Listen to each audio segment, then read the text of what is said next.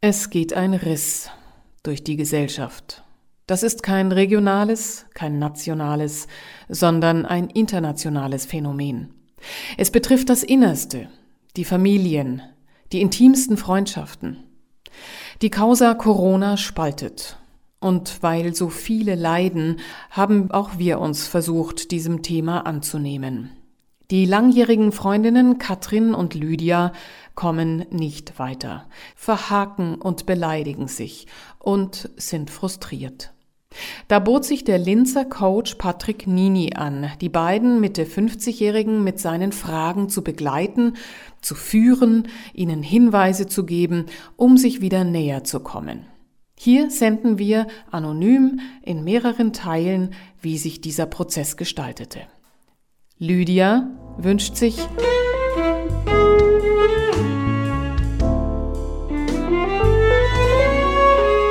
Ich wünsche mir von Katrin wieder ernst genommen zu werden und uns beiden einen wie sonst üblichen, offenen, neugierigen und respektvollen Austausch über alles, was uns bewegt, auch wenn es für den jeweils anderen unbequem wird.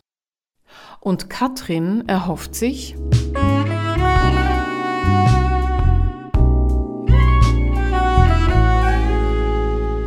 Ich möchte wieder zu Gesprächen zurückfinden, die geprägt sind von Toleranz, Verständnis und von Anregungen zum Nach- und Überdenken der jeweiligen Positionen und nicht von dem Willen, die andere mit allen Mitteln auf die eigene Seite zu ziehen. Hören wir, was Sie sich mit Hilfe von Patrick Ninis Fragen zu sagen haben. Katrin und Lydia antworten in dieser ersten Folge jeweils auf eine seiner Fragen. In den nächsten Folgen geht er auf die beiden Frauen einzeln ein. Seit wann merken Sie Veränderungen in Ihrer gemeinsamen Gesprächskultur? Der Prozess begann schleichend, nahm aber in den letzten Jahren Fahrt auf. Das erste für mich wirklich einschneidende Erlebnis war 2019, als sie das Thema Impfungen auf den Tisch brachte. Ganz rapide abwärts mit unserer Gesprächskultur ging es dann mit dem Ausbruch der Corona-Pandemie im März 2020. Bei Themen, in denen wir unterschiedlicher Auffassung sind, gab es schon immer Momente, in denen ich mich abgeblockt fühlte. Meine Art und Weise, Dinge, die mir wichtig sind, mit Vehemenz und Nachdruck vorzutragen, hat Katrin noch nie gemocht. Und jetzt empfinde ich es so. Obwohl mir das Thema Corona sehr wichtig ist, weil es durch unser komplettes Leben meandert, meine ich nicht, dass ich noch nachdrücklicher, Katrin nennt das gerne dogmatischer geworden bin. Ich habe gar keine Gelegenheit. Katrins Ablehnung, überhaupt mit mir darüber sprechen zu wollen, hat sich aus meiner Sicht extrem verstärkt. Was ist seither passiert? Was hat sich verändert? Ich denke, das Vertrauen ist peu à peu geschwunden. Obwohl während eines Spaziergangs dachte ich, krass, wie schnell wir wieder andocken können, wenn es um die Kinder, die Familie und die anderen Themen geht. Es begann mit Fragen an ihre Facebook-Freunde, aber mir kamen sie schon bald als eher rhetorische Fragen vor.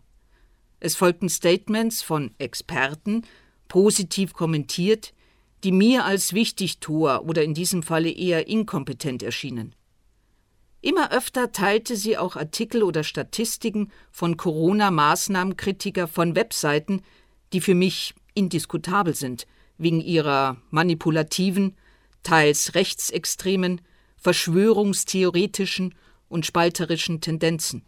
Zum Beispiel Nachdenkseite, Rubicon, Huffington Post, Russian Today, KenFN und so weiter. Mein Eindruck war, dass es ihr auch in ihren Bewertungen der Kommentare unter ihren Posts immer darum ging, ihre vorgefasste Meinung zu bestärken.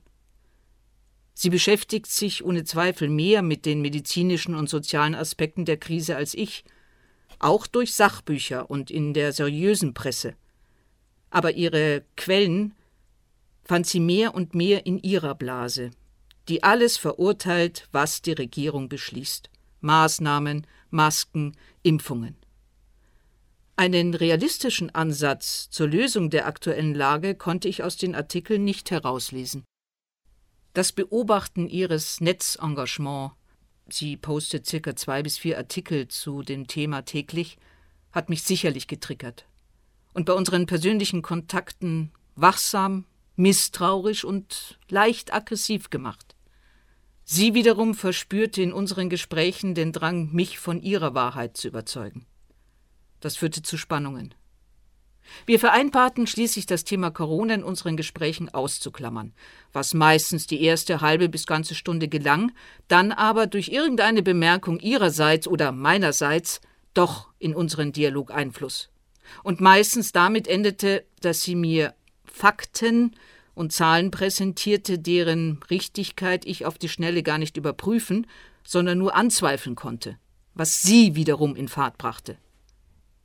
Mein Eindruck war und ist, dass sie mit mir die Auseinandersetzung sucht und sich durchaus mit Gegenargumenten von mir auseinandersetzen will, aber nur, um mit ihrem Fachwissen zu kontern und mich schlussendlich zu missionieren.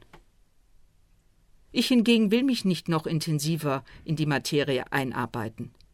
Ich überlasse das lieber ausgebildeten Wissenschaftlern und vertraue, nicht unkritisch, aber im Großen und Ganzen auf diese. Und auf unser demokratisches System, unsere Gewaltenteilung und unserer breit aufgestellten Presselandschaft. Warum glauben Sie, kommen Sie zu Ihrer Freundin nicht mehr durch?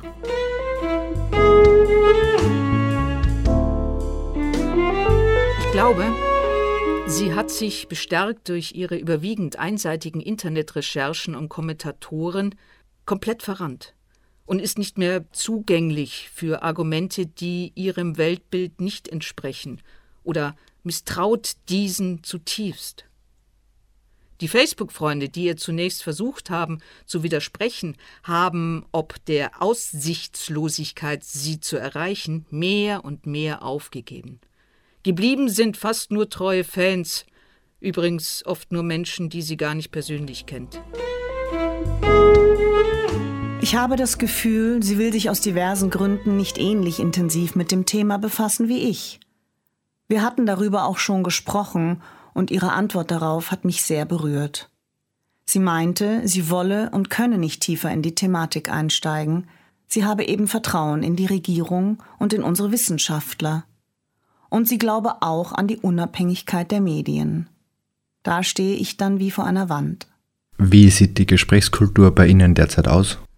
Unsere derzeitigen Gespräche sind viel seltener geworden. Wir fürchten uns, glaube ich, beide vor unseren Begegnungen.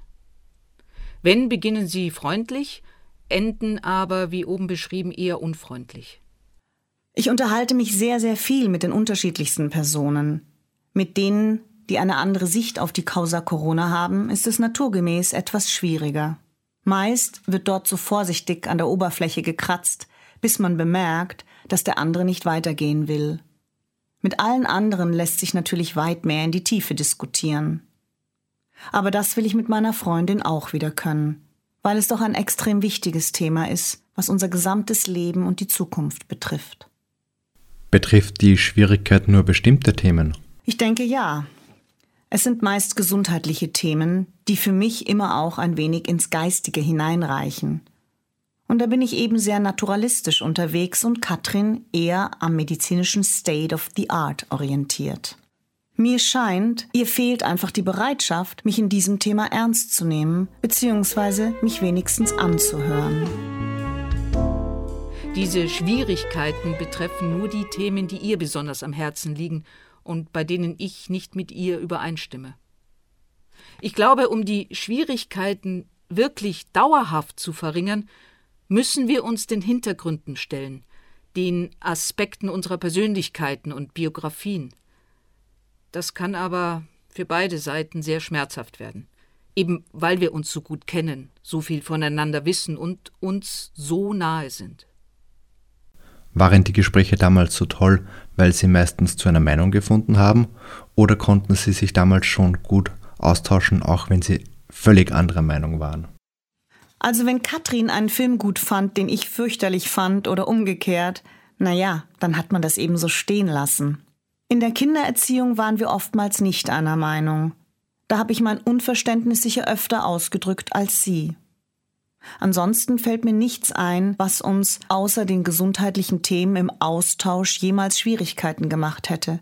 Im Gegenteil, Ihr oft nüchterner, ruhiger Blick auf diverse Themen hat mir immer sehr gut getan. Und ich denke, irgendetwas konnte auch ich ihr in unseren vielen Gesprächen geben. Hauptsächlich haben wir uns erzählt, was uns gerade beschäftigt. Da war viel Zwischenmenschliches dabei. Über unsere Eltern, Geschwister, Männer, Kinder. Die andere hat zugehört, Fragen gestellt, gemeinsam wurden Lösungen gesucht. Das hat immer gut funktioniert.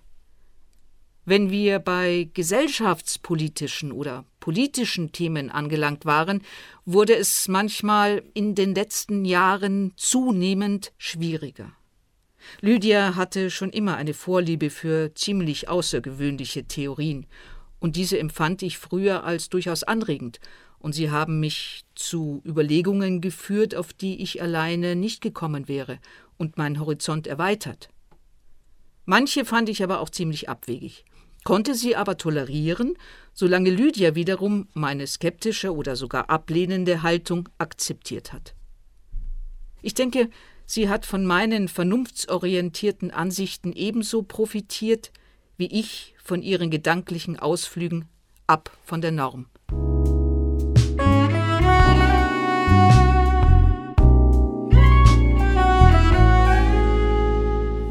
Soweit der Auftakt eines Corona-Coachings, der Versuch in Zeiten dieser weltumspannenden Krise eine Freundschaft zu retten.